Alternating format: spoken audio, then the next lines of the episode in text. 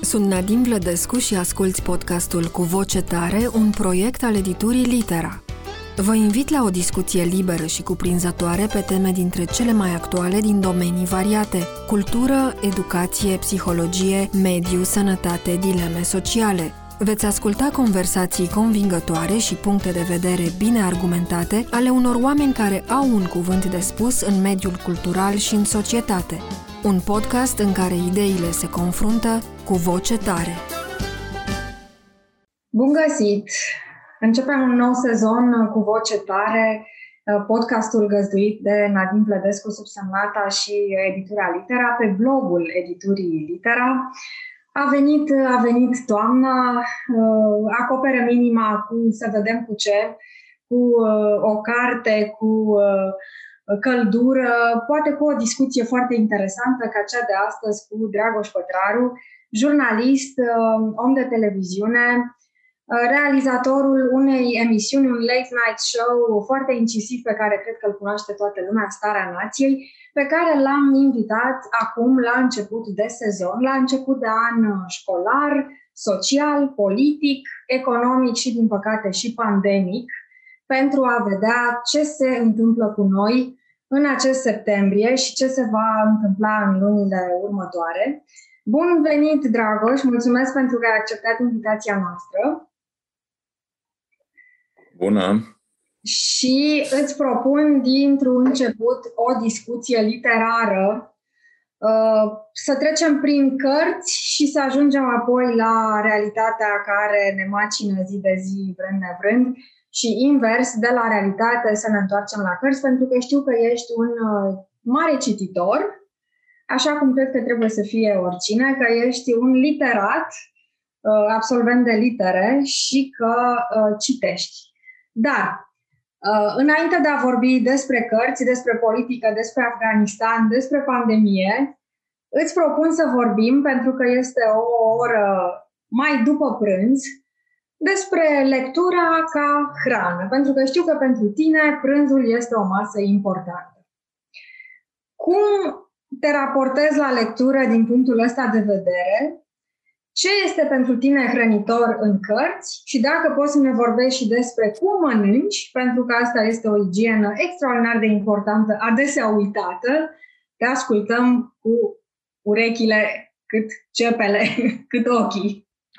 Mersi mult pentru uh, invitație. Uh, foarte puține chestii la care uh, uh, chestii de, sau foarte puține invitații pe care le-am onorat pentru toamna asta, dat fiind că avem un program foarte, foarte aglomerat uh, și avem noi proiecte în derulare și uh, mai prins așa pe ultima sută înainte, înainte să intru în mai multe uh, proiecte. Uh, Uh, asta așa ca să știe și cei pe care i-am refuzat de ce am făcut-o. În plus, fiind vorba de voi și de uh, editura Litera cu care noi am avut uh, și avem o relație deosebită, uh, nu puteam să spun nu. Apoi, editura Litera mi-a adus, cred, cea mai uh, uh, frumoasă întâlnire pentru mine din, din ultimii ani. Uh, întâlnirea cu Carlo Vecnosgard și cu uh, acea carte de trei, în șase părți de 3600 de pagini, să zicem carte, dar uh, o chestie extraordinară și uh, concediu de anul ăsta l-am făcut doar ca să merg în uh, Norvegia în locurile în care uh, autorul a fost, a trăit, a Uh, ca să văd parte din, din acele lucruri, să stau la cafenele la care a stat el, în orașele în care a fost și a fost o chestie extraordinară.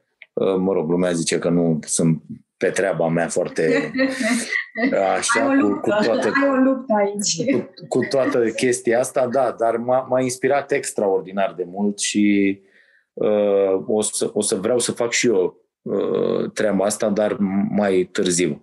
Uh, Mm, da, cu uh, mâncatul uh, am uh, într-adevăr un orar fix și de luni până joi funcționez pur și simplu într-o rutină pe care am desăvârșit-o așa în timp și suntem la minut. Orice ne scoate din, din rutina asta, în care am tras și alții colegi, ne dezechilibrează fantastic. Și, dar doar așa puteam să facem față. Iată, am început al 10-lea sezon de, de Starea Nației și uh, nu e deloc ușor. Adică o chestie de care te ocupi vreo uh, într-un timp de 10, 12, 14 ore pe zi, chiar dacă nu faci doar asta în, în acel timp, e foarte greu de gestionat. Mă rog, noi în astea 12-14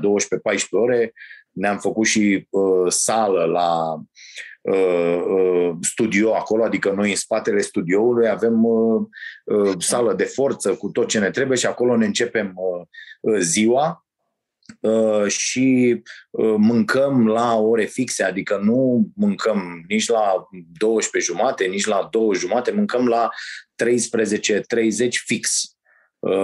Este ora la care mâncăm și atunci țin ora asta și în celelalte zile. La fel, somnul e pentru mine la fel de important. De vreo 6-7 ani deja, uh, de când am început uh, drumul ăsta către sănătate, pentru că am pornit undeva în 2013, când analizele mele arătau dezastruos și am zis că nu o să pot să duc acest ritm. Începusem uh, emisiunea pe post național și am zis, băi, trebuie să fac ceva. Aveam undeva la 100, între 125 și 130 de kilograme atunci uh, și mm, am început.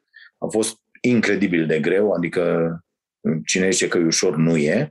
Am avut norocul anilor de sport din spate și norocul unei discipline pe care am regăsit-o Uh, și ușor, ușor am reușit și să scam de kilograme, am ajuns la 87-88, am acum la 1,86 exact ce uh, trebuie și să am analizele unui puș de 17 ani, adică de 2 ani am renunțat și la carne și analizele arată și mai bine uh, și uh, continui pe drumul ăsta. N-aș fi putut să ajung aici fără lectură, ca să fac legătura, fără cărți, Uh, număram acum, noi avem la Cafeneaua Nației aici în Ploiești o bibliotecă, ea conține mm, între 5 și 700 de cărți, nu știu dacă sunt toate acolo, dar cam asta, cam acolo ne învârtim, uh, citite și recomandate uh, de mine și pe care oamenii le, le împrumută. Și s-a făcut deja o comunitate frumoasă, oamenii vin, iau cărți, le citesc, le aduc înapoi, unii mai aduc și ei câte o carte, vrem să facem un raft cu, cu recomandările lor și număram, am în ultimii cinci ani, să zic, de când durează nebunia asta cu drumul către sănătate, uh, am citit și fișat. Deci nu că la mine cititul nu e o chestie, citesc. La mine cititul, uite, aici să-ți arăt ce citesc, ce am mai acum pe masă. Am început astăzi să citesc această carte despre muncă, e o apariție proaspăt, nu e de la voi. Eu Hai, citesc bine. în felul ăsta și citesc, imediat îți arăt, citesc în felul ăsta, adică în notițe, am notițe deschise, da, că oamenii întreabă, domne, cum reții? Notez absolut tot și dacă apuc apoi să vorbesc de două, trei ori despre lucrul ăsta și uh, James Sussman ăsta face o o chestie extraordinară despre muncă, vorbește despre uh, o istorie a modului în care ne petrecem timpul și e relația noastră cu munca e, e fabuloasă și cu punctele care marchează, uh, e ce facem noi cu energia, că așa a apărut munca, este extraordinară teoria și eu îmi notez ideile Uh, și apoi le folosesc în podcasturi, în newsletterul nostru, în uh, uh, editorialele pe care le scriu pentru abonații noștri și așa mai departe. Și e o chestie foarte, foarte serioasă asta cu cititul. Nu e așa, ci, bun, da, citești beletristică, citești, dar și acolo îmi notez frazele care îmi plac, Uh, sunt subliniate, sunt notate, am, pentru că vreau să mă întorc la, la lucrurile astea și e un chinul naibii când uh, știu că am ceva într-o carte și am uh, uh, zicerea respectivă în minte și o atribui altcuiva. Și este, este dezastru să te apuci să cauți cum e biblioteca asta în spate, mai sunt câteva aici în casă și uh, sunt, nu știu cum să fac, dar până la urmă găsesc că dau cu search, dau cu de-aia fac, de-aia fișez. Și te rog. Spune. Voiam să spun că îmi place foarte mult că ai metodă, ești exemplu, o să spun așa, da, uh, și că ai legat hrana de muncă și de activitate, pentru că totul are legătură. Cititul este o chestie foarte activă, cartea este un instrument de lucru. Uh, cei care își cumpără cărți ca să le pună doar frumos în rafturi, fără să le muncească, fără să le chinuie puțin cu uh, subliniat, cu răsfoit, îndoit colțuri, îndoi colțuri la Colțurile cărților? Nu, colțuri nu mai îndoi de, de ceva timp, uh, uh, dar notez, măzgălesc, uh, pun tot felul de semne, pun uh, și de-astea mici, de, de postituri și tot felul de nebunii, nu mai îndoi colțuri de când au apărut metode, că mie îmi place foarte tare și să le Uh, așez să le... Da, și îmi place foarte tare că uh, fimea a luat și ea treaba asta, apropo de ce le transmiteți copiilor. Normal, copiii, dacă vă văd toată ziua că o rupeți pe șaurme și pe Coca-Cola, o să facă treaba asta pentru tot restul vieții. Dacă vă văd înconjurați de cărți, de când sunt mici, vor pune și ei mâna, vor începe să citească, vor vedea ce le place și am văzut-o pe filme, inclusiv notițele pentru facultate și absolut tot o organizare de asta uh, extraordinară, care mi-a, mi-a plăcut uh, foarte tare. Uh, re- Revenind, revenind, cred că avem și un delay și de-aia o să uh, termin eu ideea, uh, revenind uh, Uh, uh, vreau să spun că am peste 200 de cărți de nutriție citite. Mhm. Am uh, două cursuri luate cu brio de nutriționist, adică sunt și specializat, de personal trainer de la ISSA, adică sunt antrenor personal cu Patalama. O grămadă de alte uh, cursuri, prelegeri, uh, tot felul de uh, discuții la care am asistat, workshop-uri pe tema asta, uh, o grămadă de profesori universitari pe care îi urmăresc și o grămadă de autori cu care am intrat cu mulți dintre ei în legătură directă uh, le scriu de când fac și uh, starea sănătății și uh, uh, e o rubrică și asta cu starea sănătății un proiect pe care noi îl dezvoltăm cumva în, în paralel cu, cu emisiunea Starea Nației. Și mie îmi place foarte, foarte tare și investesc foarte multă energie și foarte multă muncă în acest proiect pentru că eu cred că aici avem foarte mari probleme. Uh, cum privim hrana, Uh, cum mâncăm, cum ne odihnim, pentru că și asta este sfânt pentru mine, adică am, uh, uh, inclusiv în cercul de prieteni, nu mai sunt un tip atât de ok, pentru că pe de-o parte am renunțat la băutură, iar eu am avut cu alcoolul o relație foarte strânsă până acum vreo 10 ani și eram sufletul petrecerilor Uh, și nu mai beau și plec foarte devreme de la petrecere. Adică dacă merg la o petrecere și s-a făcut 10, eu am plecat. Pentru că eu trebuie să dorm cel puțin 8 ore până a doua zi, altfel eu nu mai pot să funcționez uh, ca lumea. Da. Numai lucruri bune au de la tine. Mă încântă foarte tare că mi-ai vorbit despre educația uh, sănătății, în domeniul sănătății, despre nutriție și voiam să spun mai devreme că Uh, asta cred că este cheia, să te vadă copiii tăi făcând lucrurile bune, nu vorbim despre ele, și anume mâncând sănătos, dormind bine, citind, uh, după principiul să uh, invers al făcutului, nu ceea ce Uh, face popa, ci ceea ce spune popa. Ești un guru, n-aș zice că ești un pop al sănătății sau al nutriției, dar ești un guru și un model pentru cei care te urmăresc din toate punctele de vedere. Și de asta am și vrut să avem discuția structurată așa pe cărți. Uh, aș, te-aș ruga să-mi, să-mi spui câteva cărți în care mâncarea este importantă și care au fost și hrănitoare pentru tine, nu neapărat cărți de nutriție un uh, festin. Uh, în, în foarte multe cărți celebre se mănâncă. Sau există o anumită voluptate a prezentării mâncării. Da, se mănâncă mult și prost în foarte multe cărți, într-adevăr. Asta, asta e, o, e o foarte mare problemă și, din păcate, și foarte mulți autori uh, au o relație foarte nasoală, dacă te uiți și la noi și în multe locuri, uh, extraordinar de mulți sunt supraponderali sau foarte supraponderali, n-au Uh, sportul nu există în viața lor, mișcarea nu există ca atare și cred că asta afectează foarte tare. Sunt chinuiți de tot felul de boli de la... Și uite-te în general ce se întâmplă uh, nu doar la noi, și peste tot. De când am intrat într-o relație uh, foarte nocivă și directă cu mâncarea semi-preparată și cu fast food-ul și cu mâncarea plină de zahăr, um, Uh, aici l-aș recomanda pe uh, Robert Lastig. Este un autor extraordinar. Uh, oamenii pot găsi parte din recomandări pe contul meu de Goodreads și Lastig a scris o, o carte extraordinară pe tema asta. Sunt mai multe, sunt vreo 4-5 cărți, încercam acum să mi le amintesc în ordine, dar o să vorbesc despre prelegerea lui foarte vizionată uh, Sugar, The Bitter Truth, uh, și de acolo a scris uh, mai multe uh, cărți, Fat Chance, uh, uh, sunt mai multe uh, foarte bune.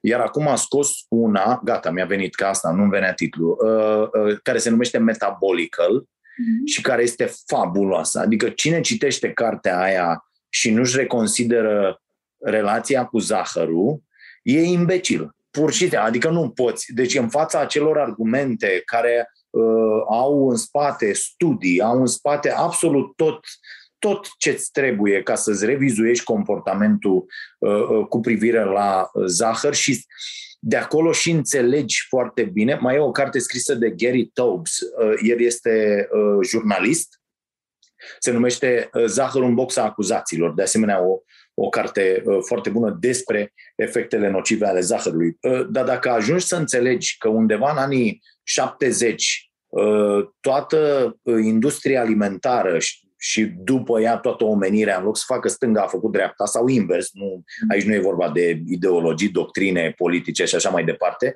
dar am luat-o în cu tot o altă parte, cum a făcut România și în 90, cum, am, cum facem noi de obicei. E, în loc să mergem într-o zonă ok cu alimentație, am luat-o în, în cu tot o altă zonă.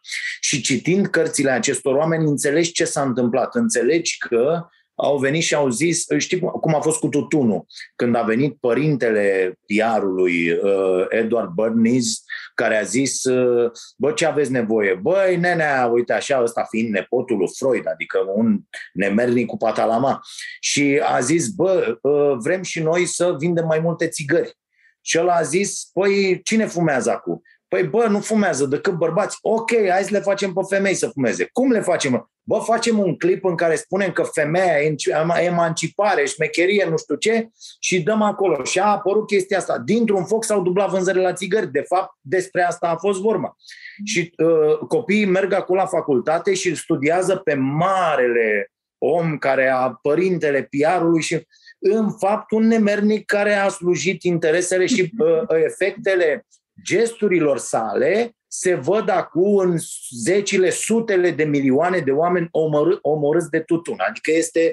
E, ideea e să uh, înțelegem lucrurile astea citind, mergând, căutând, pentru că dacă ai renunțat la această curiozitate, eu zic că ai o foarte mare problemă. Da? Are o imagine foarte mișto în uh, uh, ăsta, Mark Manson, care nu e vreun autor, a scris Arta subtilă a nepăsării și uh, asta care a apărut, a doua a apărut acum, uh, mult mai bună a doua decât asta cu Arta subtilă. Dar el are o imagine foarte mișto acolo. Domne, ați văzut vreodată un copil uh, uh, care după ce cade de câteva ori zice, bă, la dracu, chestia asta cu mersul nu e pentru mine. Adică eu nu o să mai merg, o să mă târăsc. Începând de astăzi, eu urmează să mă târăsc tot restul vieții. Nu. De ce? Pentru că uh, în, în acel moment al existenței, curiozitatea bate durerea fizică pricinuită de uh, experimentarea mersului. Ok.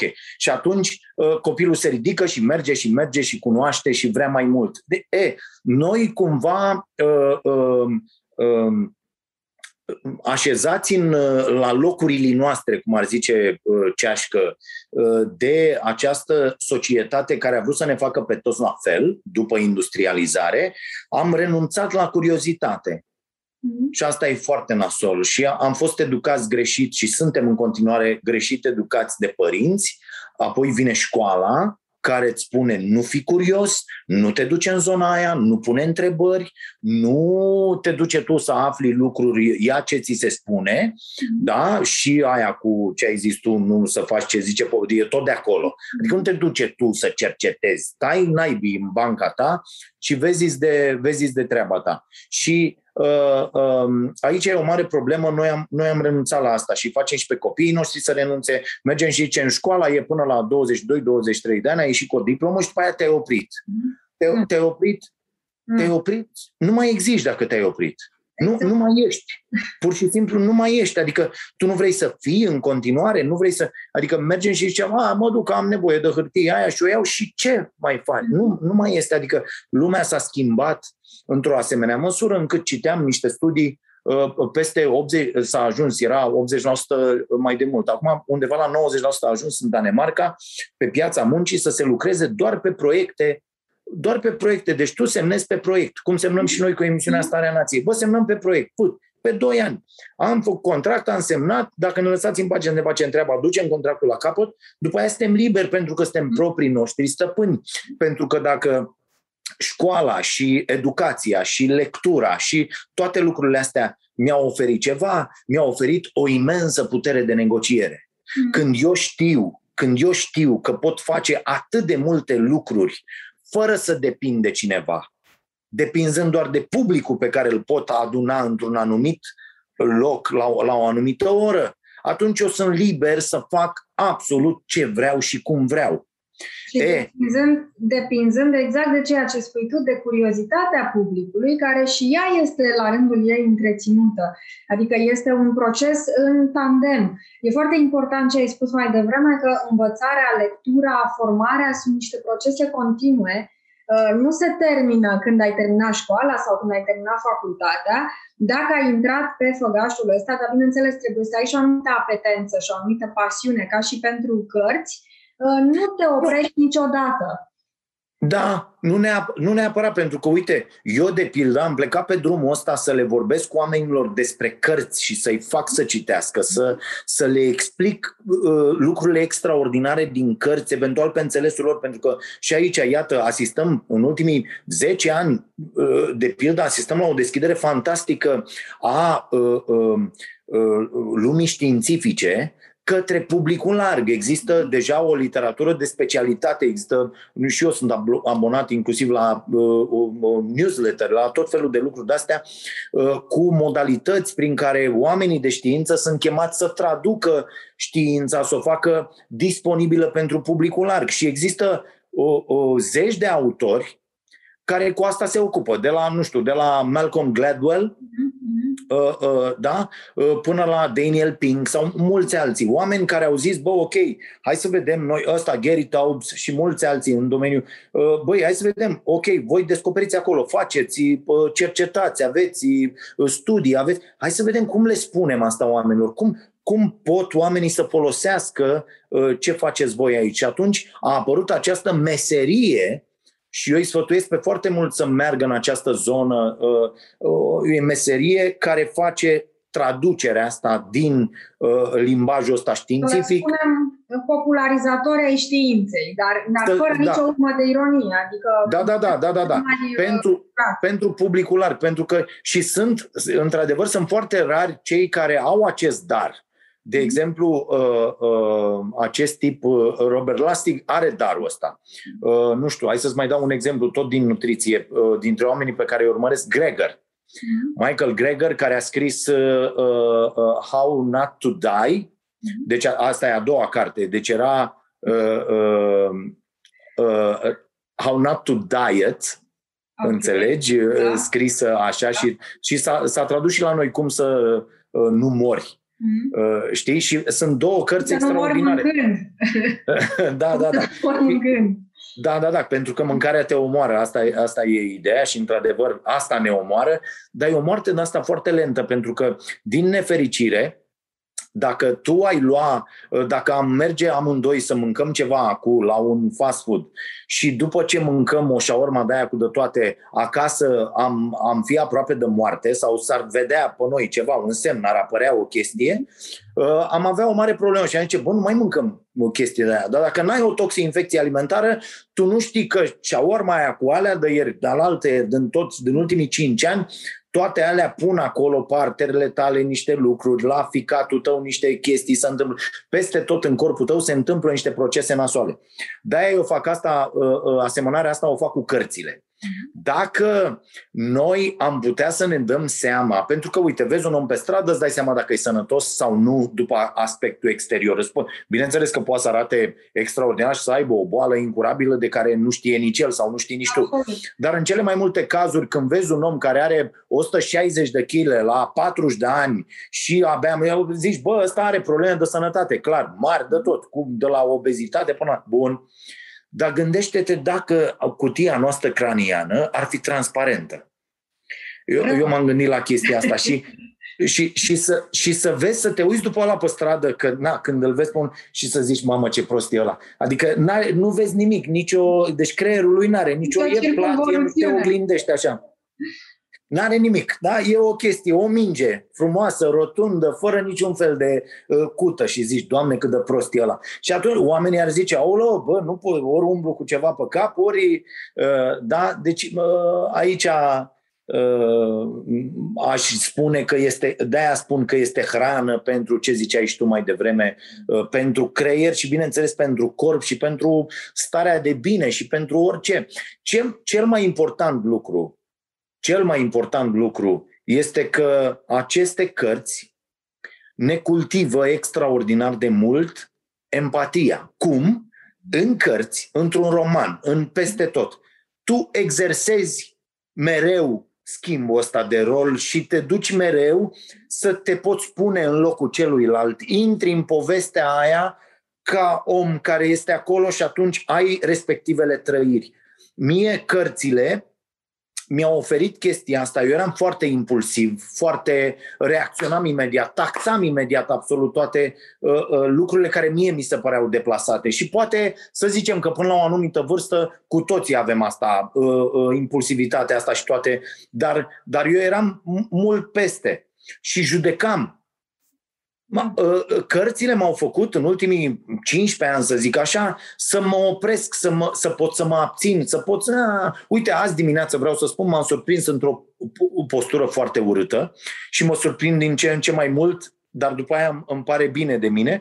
Uh, mai intru pe rețele și mai văd mesajele de la uh, oameni. Mm-hmm. Și era astăzi un mesaj de la o doamnă care uh, scria execrabil în, în limba română, cum se întâmplă cu 90% dintre oamenii care comentează pe rețele, dar care altfel sunt patrioți. Ai observat că patrioții adevărați nu știu să scrie și să vorbească în limba română? Mie mi se pare genial. Adică, băi, ești patriot când vorbești corect limba uh, uh, țării tale și scrii corect în limba respectivă. Da, mă rog, asta e un alt aspect. Mulțumesc că ai spus asta, e, o, o punctam eu după aceea, dar mi-a crescut inima. Așa. Okay. Și, și mă uitam pe comentariu și uh, uh, am, am scris un comentariu foarte răutăcios și am fost chiar pe punctul să, să-i dau send. Și fac chestia asta, fac exercițiul ăsta de ceva timp. Oamenii au văzut că eu nu mai răspund. Dar eu le răspund și apoi șterg comentariu. Dar, mm-hmm. dar nu-i dau publish. Mm-hmm. Îl scriu, apoi fac, un, fac acel exercițiu de empatie și mă pun în locul celuilalt și zic, bă, o fi un om cu probleme mari, Uh, care a vrut să scrie ceva aici. Atât a scris el, fiind că l-a scris cu un singurii și două cuvinte, fiind că. Ok. Sau, mă rog, avea, avea mai multe. Și a vrut să-mi zică, pe fond, nici nu e atât de rău ce a vrut. A vrut. E un om care a vrut să bage în seamă cu o chestie de ce să mă intru eu și să-mi fac nervi și să, mă, și să nu-i las pe... Da, mă, ok, asta e opinia ta, e în regulă, nu e niciun fel de problemă. Eu am spus ce aveam de spus pe, pe subiectul respectiv și mi-am șters așa literă cu literă tot comentariul. E, asta, la asta te ajută extraordinar de mult uh, lectura, la asta te ajută literatura, să poți să faci aceste exerciții de a te pune în locul celorlalți, de a vedea toate lucrurile care se întâmplă din poziția altora. Și asta e cel mai important. Și de-aia asta îți cultivă empatia și îți cultivă dorința de a ajuta pe ceilalți și uh, scoate lucruri bune din tine. Și înțelegerea mult mai profundă a lucrurilor. Acesta e și argumentul meu ăsta al empatiei. Atunci când uh, stau de vorbă cu oameni care spun ce folos să citești beletristică. De altfel, cuvântul ăsta beletristică e folosit uh, aproape exclusiv cu conotații negative. Cititorii sau filologii sau literații sunt în general unii care își pierd vremea, care n-au altceva mai bun de făcut și care trăiesc în cărți dar iată că din cărți poți afla lucruri despre lume și despre tine pe care poate nu le afli uh, din viața reală. Uh, e foarte important ce spui și îmi place cum se leagă discuția de la hrana fizică, la hrana spirituală, la empatie. Acum te-aș întreba uh, două lucruri. Cum ai ajuns să fii cititor, un cititor cu metodă ca acum? Dacă ai citit de mic și sistematic și dacă cineva nu a făcut asta, crezi că există o vârstă de la care nu mai poți prinde anumite trenuri pe care le-ai ratat? Să zicem cineva care are 30-35 de ani acum și n-a citit mult. Nu ar trebui să facă un efort imens să recupereze de unde să înceapă, cum să facă. E un haos, e, i-ar fi foarte greu. Nu. Uh, mersi mult pentru uh, întrebare și uh, mi s-a făcut așa un pic pielea de găină pentru că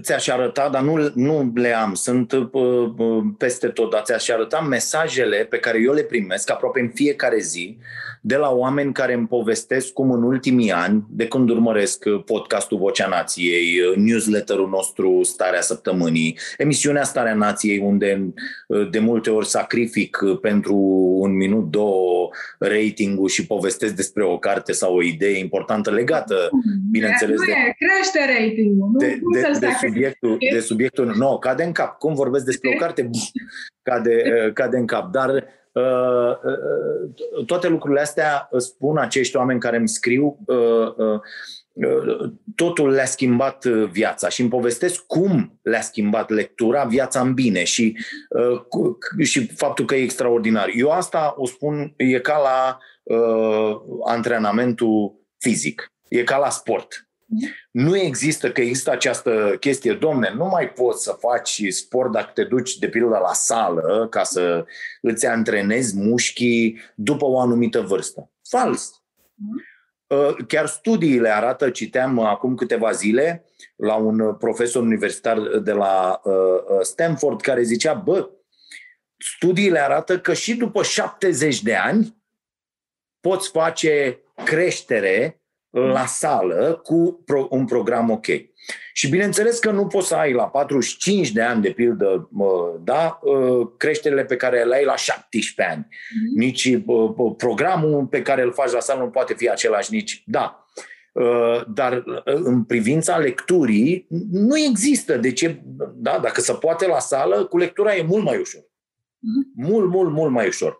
Trebuie doar, Woody Allen spunea uh, că 80% din succes mm-hmm. stă în chestia asta, să apar la muncă în fiecare zi. Mm-hmm. E, așa oh, e și cu lectura. Da, da, da. da. Uh, uh, așa e și cu lectura. Eu i-am învățat pe oamenii care mi-au cerut ajutorul să facă următorul exercițiu.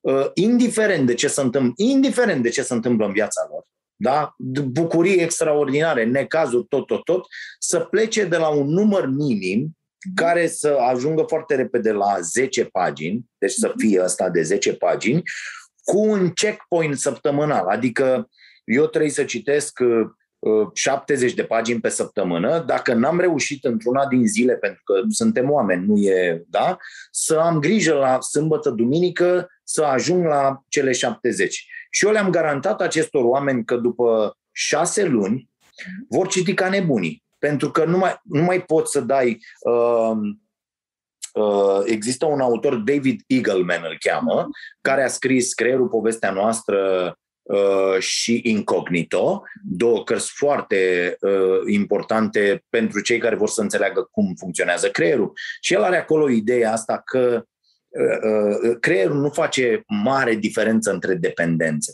Exact. Da? În, în momentul în care tu ai cultivat această dependență bună, cum cu o cultivi pe aia de uh, țigări și abia aștept să ajungi să vezi ce naiba s-a întâmplat în cartea asta din care ai citit, uh, adică eu, uh, sunt cărți pe care nu le poți lăsa pur și simplu și te gândești la ele peste zi, vei vedea că treaba aia cu 10 pagini care ți se părea de neconceput s-a transformat în 50 de pagini pe zi și s-a transformat în 350 de pagini pe săptămână ceea ce înseamnă o carte medie, da?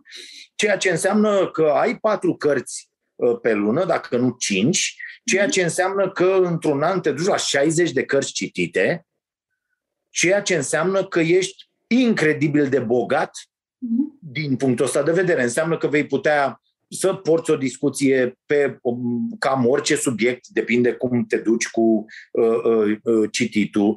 Înseamnă că vei putea să te vezi pe tine din exterior și să zici, bă, nu prea sunt cu viața mea în punctul în care mi-aș dori să fiu și aș vrea să fac altceva, ok, dă drumul, vezi ce vrei să faci și, și apucă-te și uh, uh, îți oferă această posibilitate extraordinară de a te reinventa, mm-hmm. de, de a vedea unde te afli tu în, în lumea asta și ce vrei să faci până la urmă, ce vrei să faci, ce vrei să lași, ce vrei să, ce vrei să fii. Mm-hmm. Și Uh, nu cred că există vreo vârstă la care e prea târziu. Eu am avut o pauză, eu am făcut filologie la, la liceu, am avut un profesor extraordinar de limba română, domnul Vulpescu, Dumnezeu să-l ierte, un tip un, un storyteller, cum, cum, cum spunem astăzi, uh, și era cartea aia de la Jason, uh, ah, ce-mi scapă, cu, cu povestitorii, de senzațională carte. Uh, și un, un storyteller fabulos care s-a așeza elibera prima bancă din mijloc și se așeza, era un tip foarte masiv, apropo de na, ce mâncăm și ce, și, și lui ăsta îi plăcea să mănânce mult, și se așeza așa cu fundul pe, pe, pe bancă și stătea cu picioarele pe, uh, na, unde stai, unde stăteau uh, altfel elevii cu, cu șezutul și s-a apucat să povestească. Și noi aveam la filologie câte trei ore legate. Trei ore legate de limba română, cum sunt în general la, la filologie, la liceu, Uh, nici pauză nu luam între astea trei ore și nimeni nu vorbea.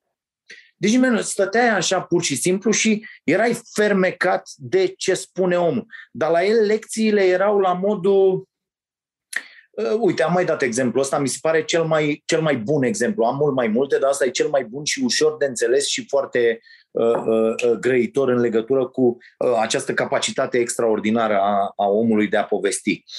Când vorbea despre diminutive, de pildă, vorbea numai în diminutive? Nu, nu, nu, nu, nu, nu, nu, nu, nu. Zicea, mă, fetelor, s-a așezat și avea o voce foarte gravă, extraordinară pentru, pentru radio, de pildă. Și zicea, mă, fetelor, erau 33 de fete, doi băieți în clasă, eram na, la filologie. Și nu eram cumva discriminați noi, că toată lumea zicea mă fetelor mereu și mie mi-a plăcut să mi se zică mă fată uh, uh, în, în, în timpul liceului. Și aveam și părul lung uh, și ziceam mă fetelor, o să vă faceți mari și o să aveți copii. Mm. Și vorbea așa cu niște pauze de-astea în care nu s-auzea nimic, deci era nimic, nimic. Uh, și o să vreți să le dați un nume. Când o să le dați nume copiilor, o să vă gândiți cât de frumoși și drăgălași și mitităi și frumoși și mâncări mama sunt ei când sunt mici. Dar la 60 de și ani... ar putea să vă scape din vedere că ei cresc. Și s-ar putea să vă treziți când copilul vostru are 25 de ani, 2 metri și 3 centimetri și 140 de kilograme, că îi cereți ajutorul să meargă până în piață cu voi, să faceți cumpărăturile. Și la un moment dat, copilul vostru rămas în urmă cu două plase mari va fi strigat de voi în magazinul respectiv. Nu erau încă hipermarketul, cea erau, erau 9, 92, uh, da? Și în, în piață. Și se va, se va întoarce mămica și va spune Codruț! Și Codruț va fi un zdrahoi, nu zice, da, mă, Și se va întoarce toată lumea să-l vadă pe Codruț sau pe Brăduț sau, sau pe, pe unul cu Uț sau, sau pe Ionut sau pe... Și atunci spuneți Codru, Brad, Ion. Și avea așa o chestie. Cred că nicio colegă de ale mele nu, nu și-a numit copilul cu diminutiv după, după chestia asta. Pentru că toată lumea era... Uh, uh, Ascultați cu voce tare, un podcast al editurii Litera. Și uh, citeam și am citit pentru că nu puteai să te duci uh, uh, acolo și să discu- el discuta despre cartea respectivă. Și tu dacă n-aveai habar ce e în carte, uh, chiar dacă erai atent și îți plăcea povestea, erai intrigat că nu știi tot ce zice omul acolo, ce mănâncă. Și atunci, da, citeai, noi aveam atunci și ore de literatură universală, care nu știu dacă mai sunt acum, dar erau, uh, și făceam cu o altă profesoară literatură universală și aveai un program, o bibliografie absolut tot. E, dar după, și eu m-am oprit uh, uh, după aia, până, până n-am înțeles că, de fapt, totul trebuie să... Și cred că foarte mulți s-au oprit. Adică, bă, aia, ai fost la școală, ai făcut, după aia vine viața, vine cu copii, vine cu nebunie, vine cu numai, numai de asta nu ți Adică n-am, n-am deprins exercițiul ăsta să-l avem de atunci, de la vârsta aia, de la 25, de la... Și a fost o perioadă de pauză până când am înțeles, bă, stai puțin, că nu, nu, nu pot evolua altfel, nu mă pot dezvolta altfel.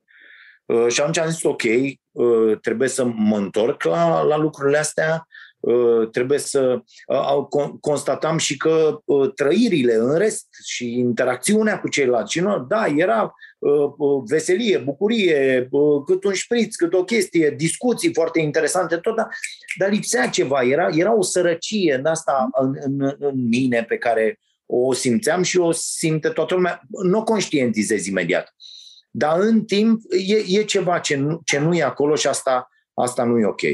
Și eu cred că nu există vreo vârstă, deci am, am oameni, am, am un tip care are patru clase, patru clase și citește de patru ani, de când m-a descoperit și a început să cumpere cărți. I-a fost infernal de greu la început, iar acum are, cel, are a citit, nu știu, anul trecut sau acum, anul trecut mi se pare, are 15 cărți citite mm. în anul respectiv despre care poate vorbi, despre care, da, și-a dezvoltat, că na, îți dai seama, doar cu... Deci sunt oameni la fel, doar cu 8 clase, sunt oameni... Deci uh, uh, uh, nu există, dacă își înveți să citești, da, ceea ce poți face la, la orice vârstă, e mai greu cu vorbitul, da, nu, nu poți face, de exemplu, uh, Erickson. Cititul ajută foarte mult. Da. Citind îți formezi vocabularul da, și faptul... poți vorbi mai ușor. Da, da, zic din punct de vedere, adică pentru creier, e o foarte mare problemă, de pildă, dacă n-ai vorbit până la o anumită vârstă. Erickson, în studiile sale, de, care se întind pe vreo 35 de ani despre talent, uh, vorbește foarte mult despre asta, de pildă cu urechea muzicală, pe care o poți dezvolta, nu există copii afoni, deși noi ne-am obișnuit că, cum este, te, te ridică Uh, la școală, cum era când am fost eu, eu am fost corp, vo- vocea a doua, frumos, ca lumea, și vocea a treia, da, uh, și te da, ridicau. Uh, așa. Și am cântat în coruri, mergeam, colinde, nebunii, bla, e, și te ridicau la școală. Și ziceau, uh, cântă imnul. Și tu te ridicai în picioare, atunci era altul imnul, și începe. Trei culori cunosc pe lume și uh, cântai uh, o strofă, două, cât te lăsa ăla. Și profesorul zicea, profesoara, cine era acolo? Băi, uh, tu, vocea întâi, vocea a doua, vocea a treia, hai treceți acolo, după aia faci. Ceilalți, mesajul pentru ei era, bă, voi nu mai cântați niciodată, orice vreți să faceți. Erau și râsetele uh, celor care puteau să cânte na, la adresa celor care nu cântau, ăia nu mai cântau, nu-și dezvoltau niciodată ieși, se întâmplă și la sport. Te duci la o selecție de sport, vrei să joci sportul nu știu care și acolo se împarte și joci și toată lumea joacă de la 5 ani, joacă acum de la 3 ani, de la 2 ani, se specializează pe poziții, pe tot. E o prostie imensă. Toată, toți copiii trebuie să joace toate pozițiile, tot jocul, toată, ca să-și dezvolte acele abilități, că după aia te duci și dezvolți abilitățile doar pentru unul, că îl vezi, a, ăsta e talentat, ăsta are voce, ăsta are... Știi despre experimentul care s-a făcut, e descris într-o carte pe care am citit-o recent, S-a făcut un experiment, îmi scapă numele acum, s-a făcut un experiment în Marea Britanie la o învățătoare unde uh, cei de la Stanford au venit și au zis noi am făcut o chestie uh, cu uh, treaba asta cu IQ uh, în paralel, de-aia ezit un pic, încerc să-mi aduc aminte cum se numește care. Uh-huh. Și uh, uh, și uh, spunem ce copil va fi senzațional. Avem un, avem un test. Și noi am făcut testul la toți copiii din grupă de la dumneavoastră și Costel, Vasile și Mariana uh-huh. o, o să fie senzațional. Uh-huh. Bineînțeles că ea nu au făcut niciun test, nu știu cine. Ei au pus mâna pe trei copii. Uh-huh. Habar n-aveau, nu i-au ascultat, da. nu, i-au, nu i-au văzut niciodată în viața lor. Da? Din acel moment, o copii au fost monitorizați, iar după doi ani, s-a observat că ei au cel mai mare salt în termen de IQ din clasă. Dar lucrul ăsta nu s-a întâmplat pentru că se știa despre ei ceva, ci pentru faptul că din acel moment învățătoarea respectivă uh, a fost mult mai indulgentă cu ei. Le-a zâmbit când dădeau răspunsuri, indiferent de răspunsul lor. Le-a dat să lucreze suplimentar, a stat cu ei suplimentar, le-a explicat mai mult lor atunci când... Deci a făcut o diferență foarte clară între... Și asta se întâmplă la noi. În școala noastră, este uh, omniprezentă treaba asta. Bă, bă, tu taci, mă, taci, că n-ai văzut, ai cinci, lasă-l pe ăsta să vorbească, te rog eu frumos. Asta se întâmplă în 90% din clasele din România unde copiii, nu mai vorbesc despre uh, copiii de altă etnie, despre uh, uh, rom, despre copiii cu nevoi speciale, despre unde în loc să uh, petreacă mai mult timp în zona asta pentru integrare, pentru uh, comunicare, pentru înțelegere, pentru absolut tot, uh, îi dau la o parte. Uh, copiii uh, Uh, uh, părinții copiilor majoritari să zic așa, ce spun? A, vă rog eu frumos, pe mine ce mie țigan la clasă, nu asta să, să, uh, să spune peste tot, ci e o presiune în asta fantastică și există foarte mulți copii extraordinari care rămân în urmă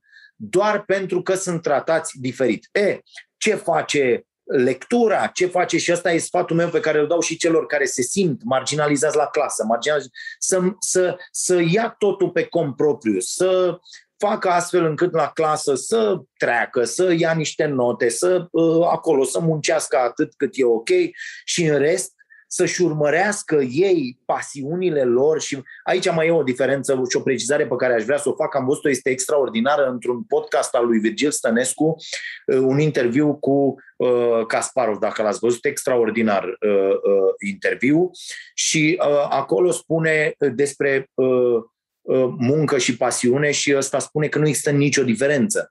Absolut, Pentru că da. munca da. e pasiune și pasiunea e muncă și asta este extraordinar. Și atunci, eu când spun du-te, investește în pasiunea ta, mm-hmm. tu nu știi exact ce te pasionează sau ce, dar du-te în direcții, fii curios, mm-hmm. citește, uh, vezi ce se întâmplă pe domeniile respective și vezi ce te prinde.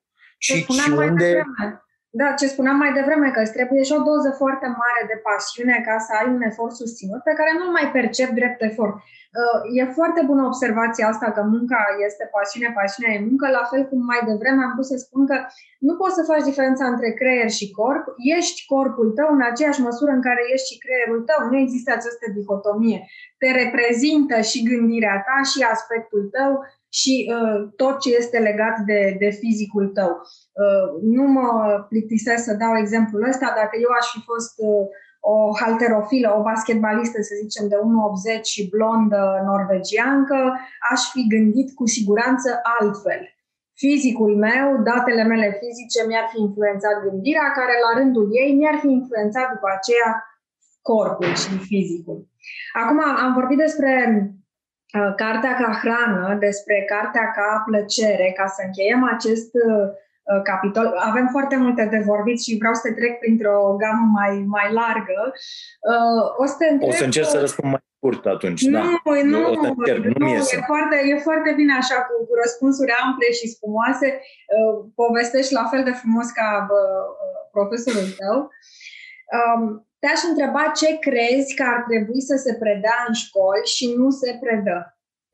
Ce materii ar fi obligatorii, cum ar fi uh, uh, educație financiară. Să știi când termini uh, clasa 8 nu când termini liceul, cum să-ți gestionezi banii, uh, cum să deschizi un cont când ai dreptul, uh, cum să faci să faci economii, cum să investești, cum să nu mergi neapărat pe drumul pe care au mers și părinții tăi care și-au pus banii la cec sau după aceea la bancă sau la saltea sau la ciora. Ce fel de, de lucruri ar trebui învățate în școală în niște materii, să zicem, uh, ori concurs, în afara subiectelor clasice? Da, aici e o, o problemă cu educația asta financiară, pentru că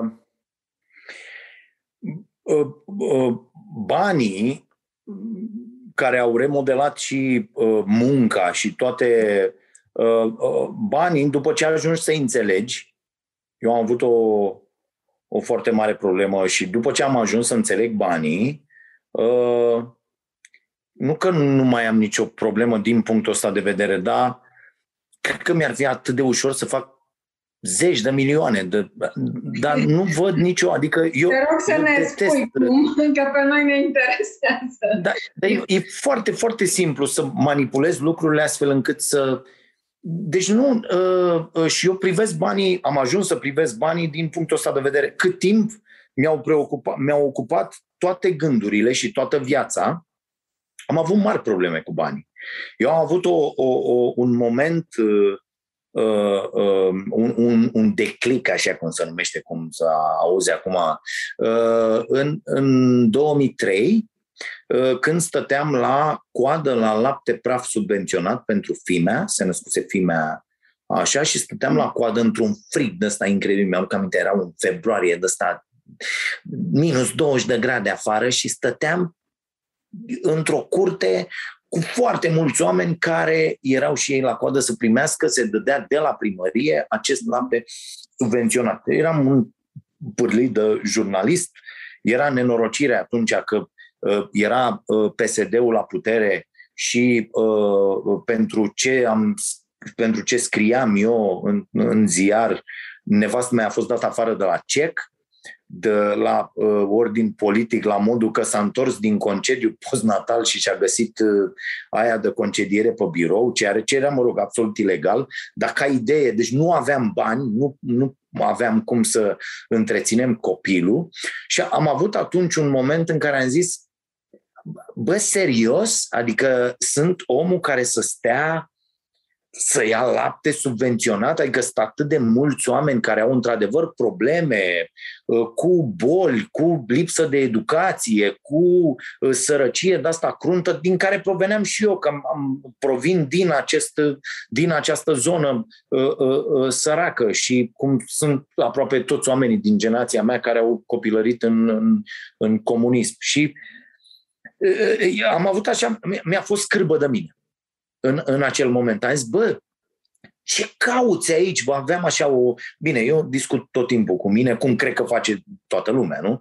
Și din acel moment am intrat în, uh, uh, uh, cum să zic, în uh, normele uh, societății, băi, trebuie să fac astfel încât să pot să asigur Uh, hrană pentru uh, copiii mei uh, și pentru familie și pentru ceilalți care depind de mine și hai să încep să fac lucrul ăsta la, la modul serios.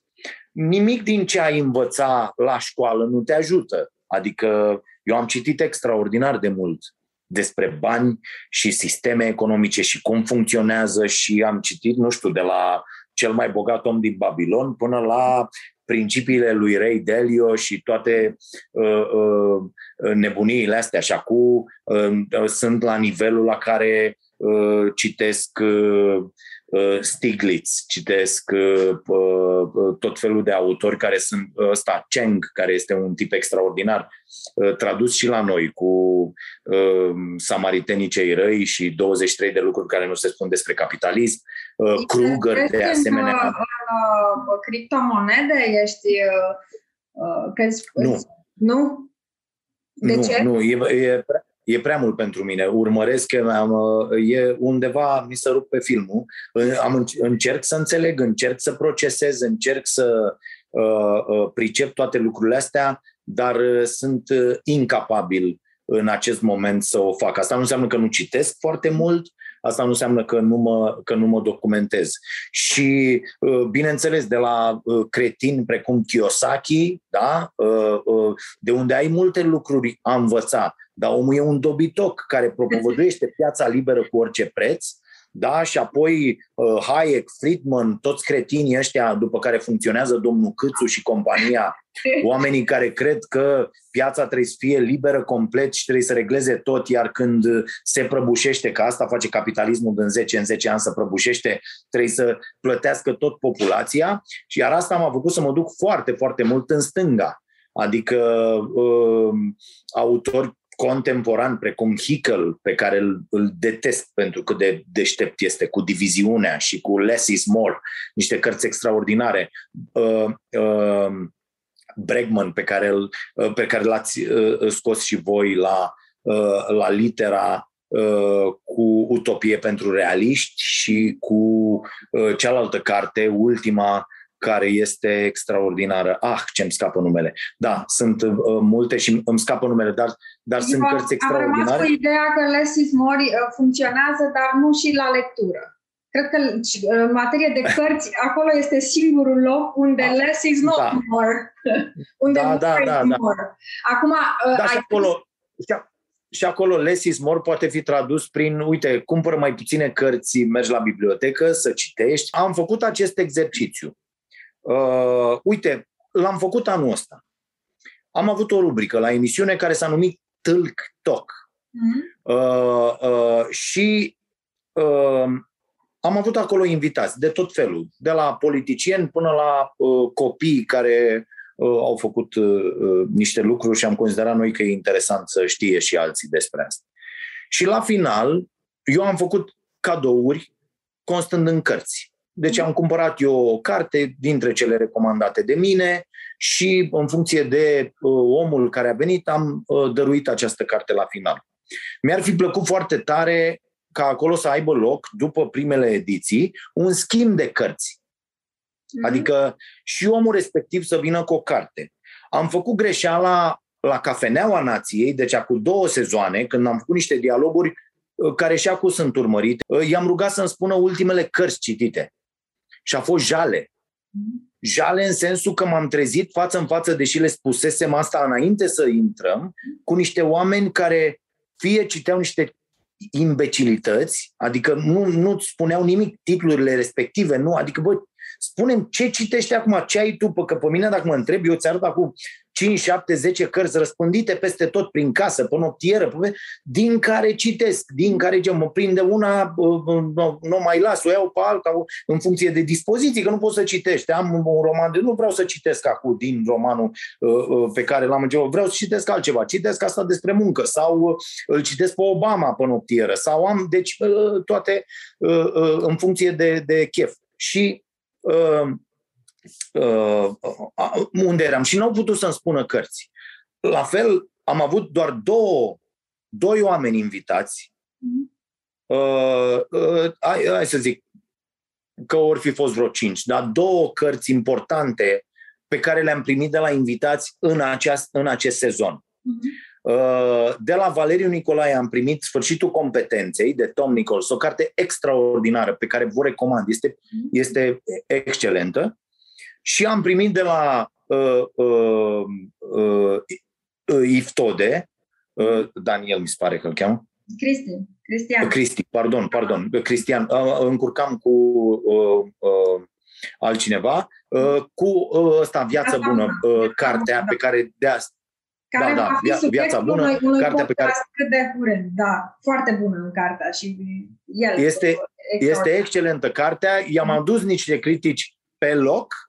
Pentru că eu cred că el zice că a tăiat 500 de pagini și a rămas la 550 uh, câte are acum, dar eu cred că tradusă și încă o dată pentru publicul larg ar fi fost un bestseller internațional. Mhm. Așa, el a rămas la o introducere în etică mhm. la modul uh, școlar, uh, științific.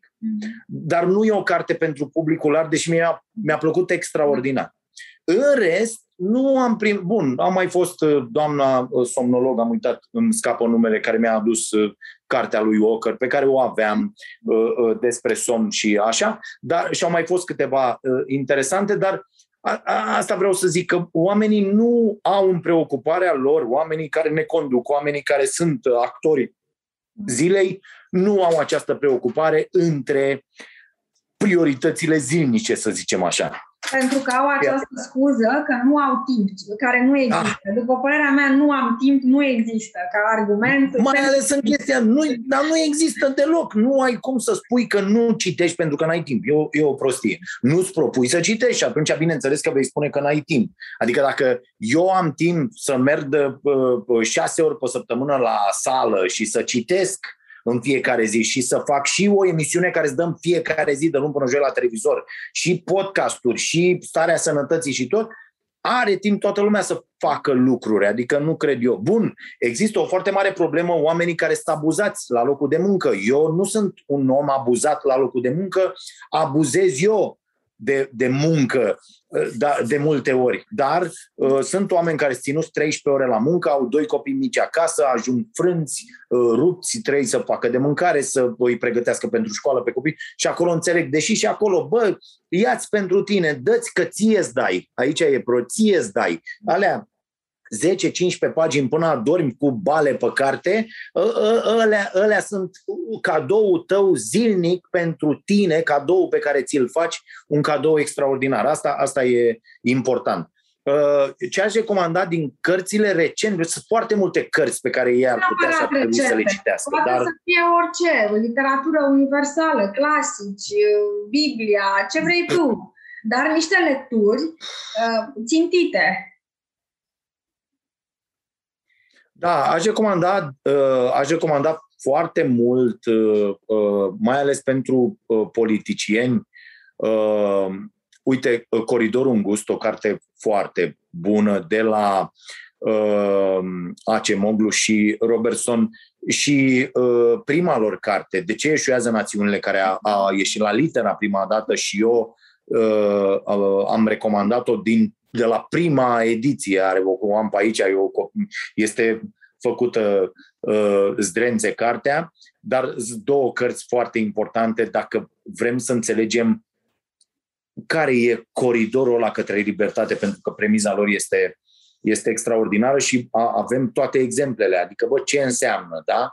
Uh, cum ajungi pe acel coridor îngust care duce către libertate, de care noi, noi suntem așa, trecem dintr-o parte la alta, la statul despotic, la statul uh, absent, la, uh, și trecem și pe culoarul ăla către libertate, dar doar în trecere, în loc să mergem așa, suntem în trecere uh, ca niște idioți. Apoi, uh, mie diviziunea mi s-a părut, pentru mine a fost cartea anului 2020 și e o carte foarte, foarte importantă, iar Jason Hickel este pentru mine un tip extraordinar.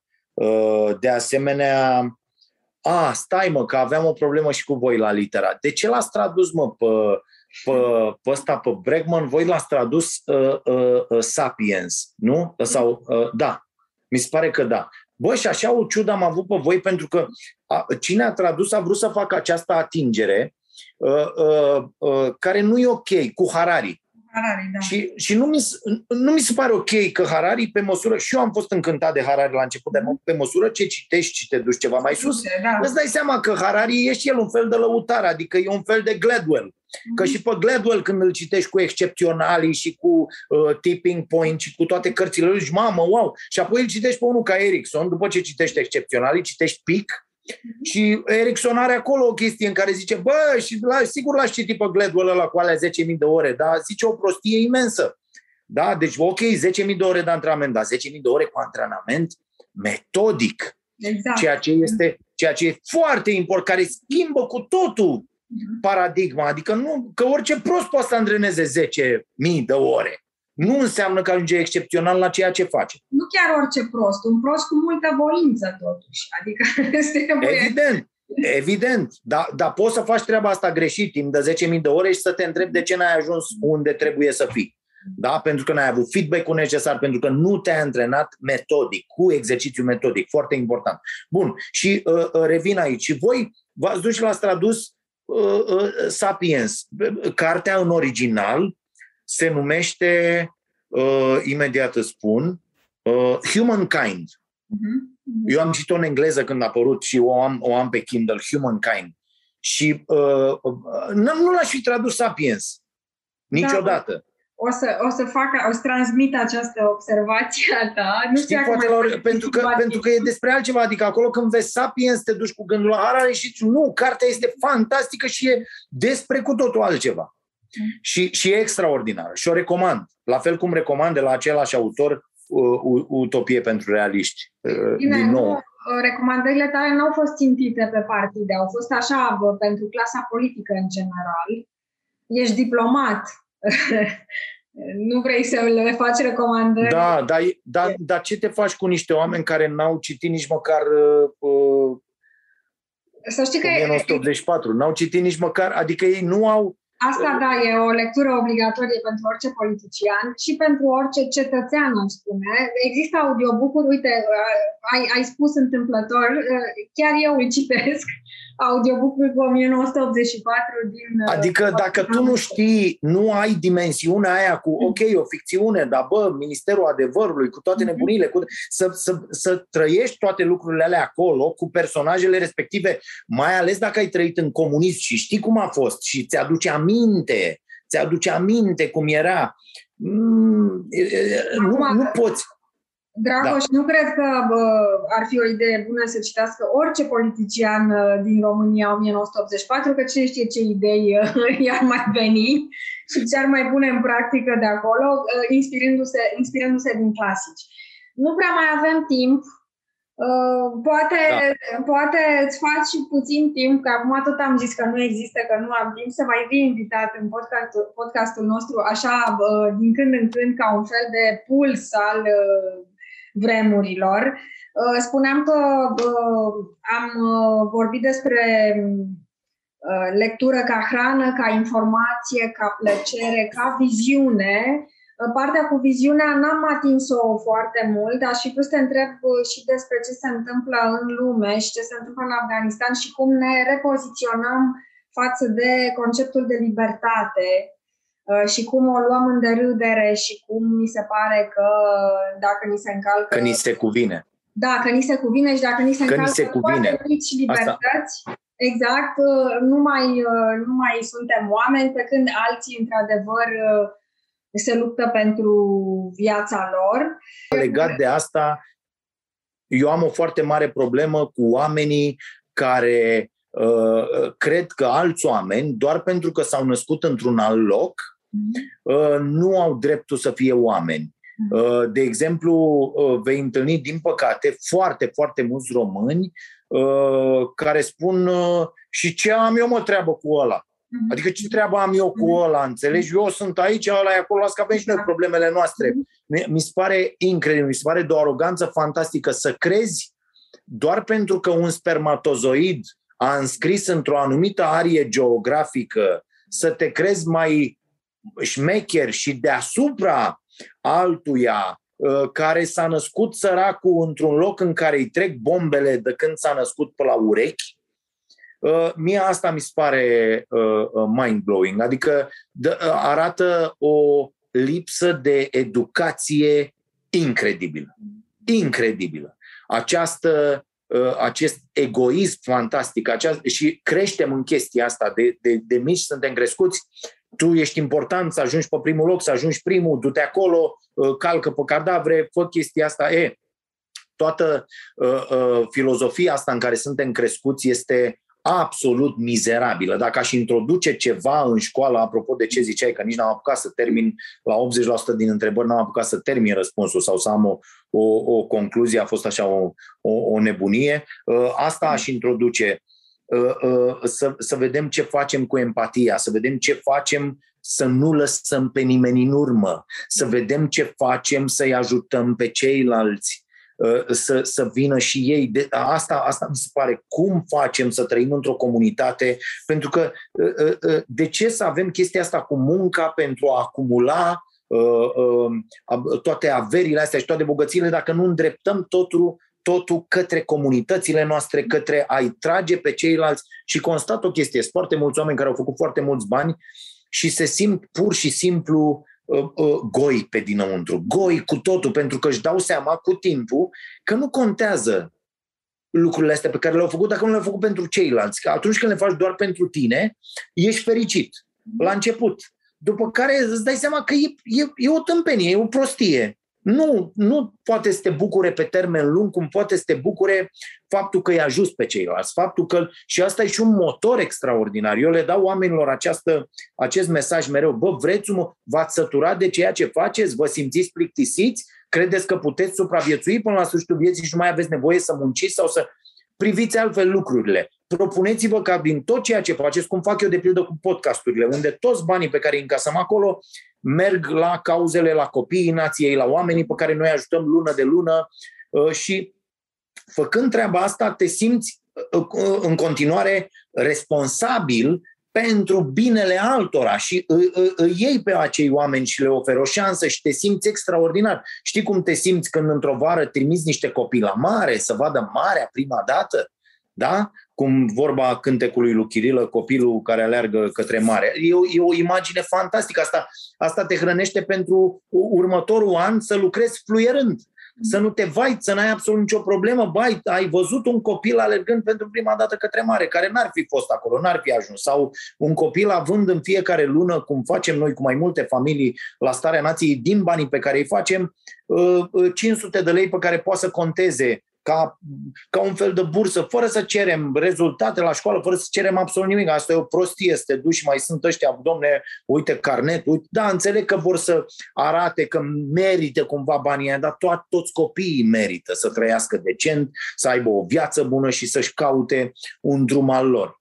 Și asta, asta cred eu, cu asta trebuie să rămânem și pentru asta trebuie să facem toate lucrurile pe care le facem. Când, când orientezi lucrurile în această zonă și privești lumea din această perspectivă, totul se schimbă. Absolut tot.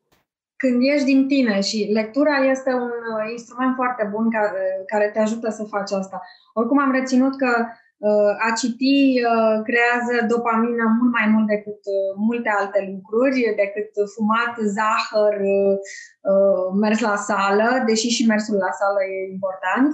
Mi-a e senzațional mi-a plăcut și ideea de patru cărți pe lună. E un target uh, bun. O carte pe săptămână e un uh, uh, nivel de igienă spirituală și sufletească foarte benefic. Spuneam că am început... Și e foarte important să alimenteze asta e, e foarte important că avem delay să alimenteze da. asta vorbind despre cartea respectivă. E foarte da. important să da. vorbești despre ea după ce ai citit-o și ai închis-o, să le vorbești altora despre ea, pentru că a, a, abia atunci ă, încep să lucreze toate ideile alea în tine și să te ajute și pe tine și să-i ajute și pe alții și asta e, a, asta e extraordinar de important. Abia atunci cade în tine nu numai informația, dar și încărcătura emoțională de asta uh, a povesti rămâne un act civilizator uh, prin excelență. Poveștile sunt cele care ne creează și ne fundamentează ca uh, oameni ca sapiens, că tot ai pomenit de acest uh, titlu. Spuneam că am început podcastul pentru că uh, așa s-a întâmplat cu uh, ultima întrebare a lui. În general, aceasta este care e cartea pe care o citești acum sau pe care ai citit-o ultima dată? Ne-ai arătat-o munca.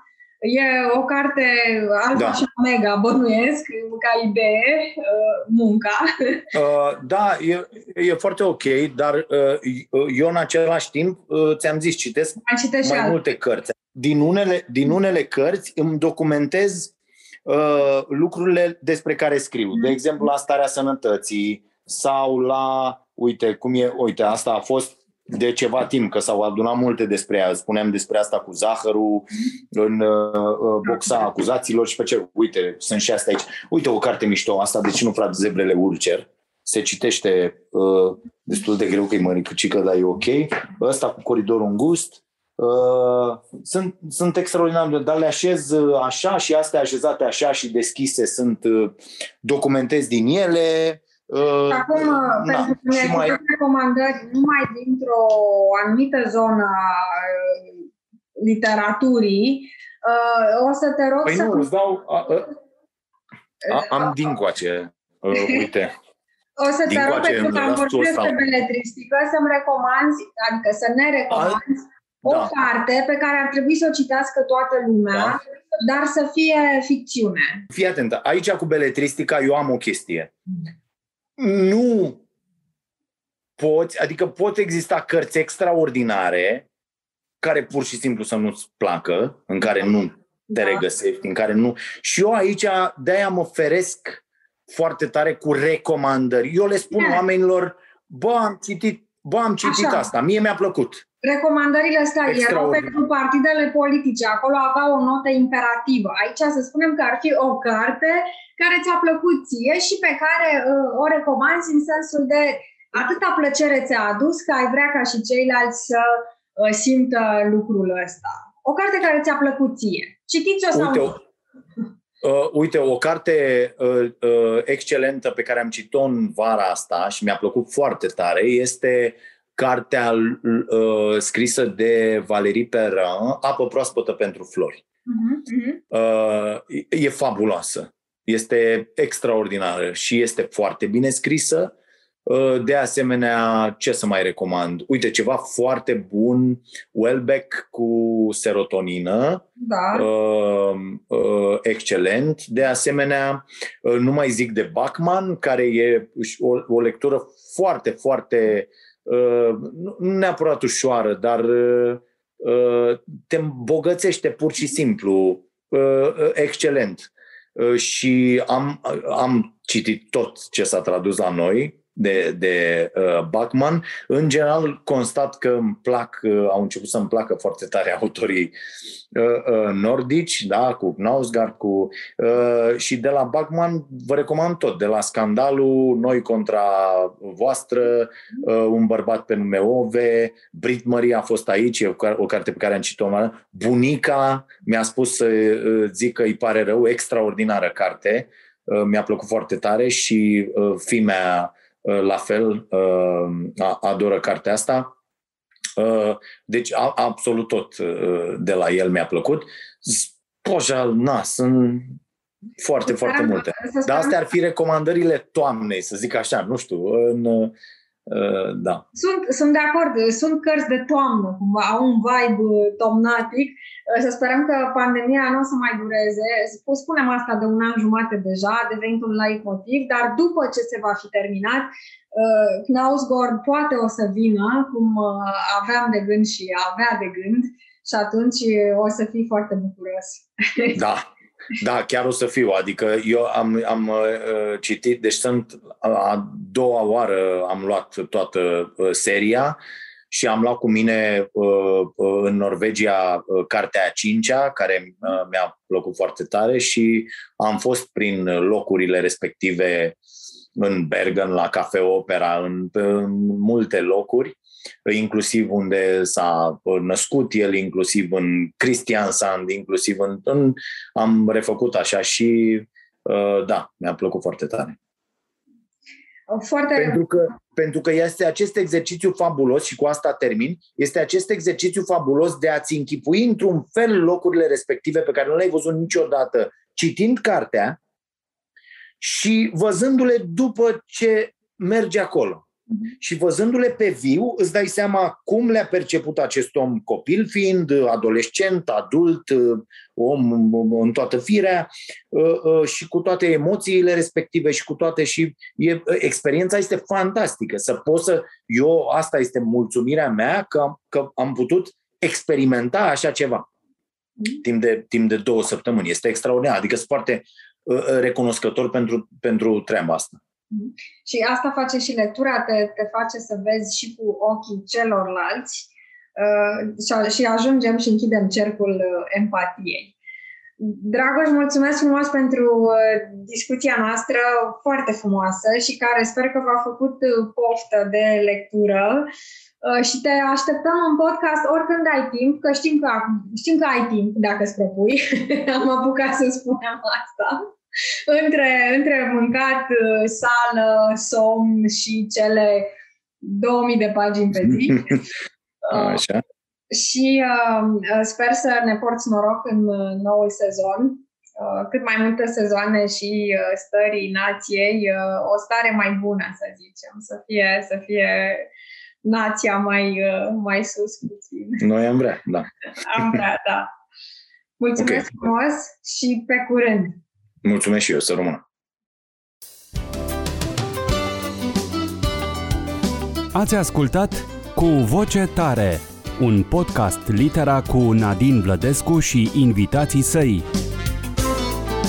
Podcastul cu voce tare poate fi ascultat pe Spotify, SoundCloud, iTunes, Apple Podcast, Google Podcast, pe canalul de YouTube al editurii Litera și pe blog Litera.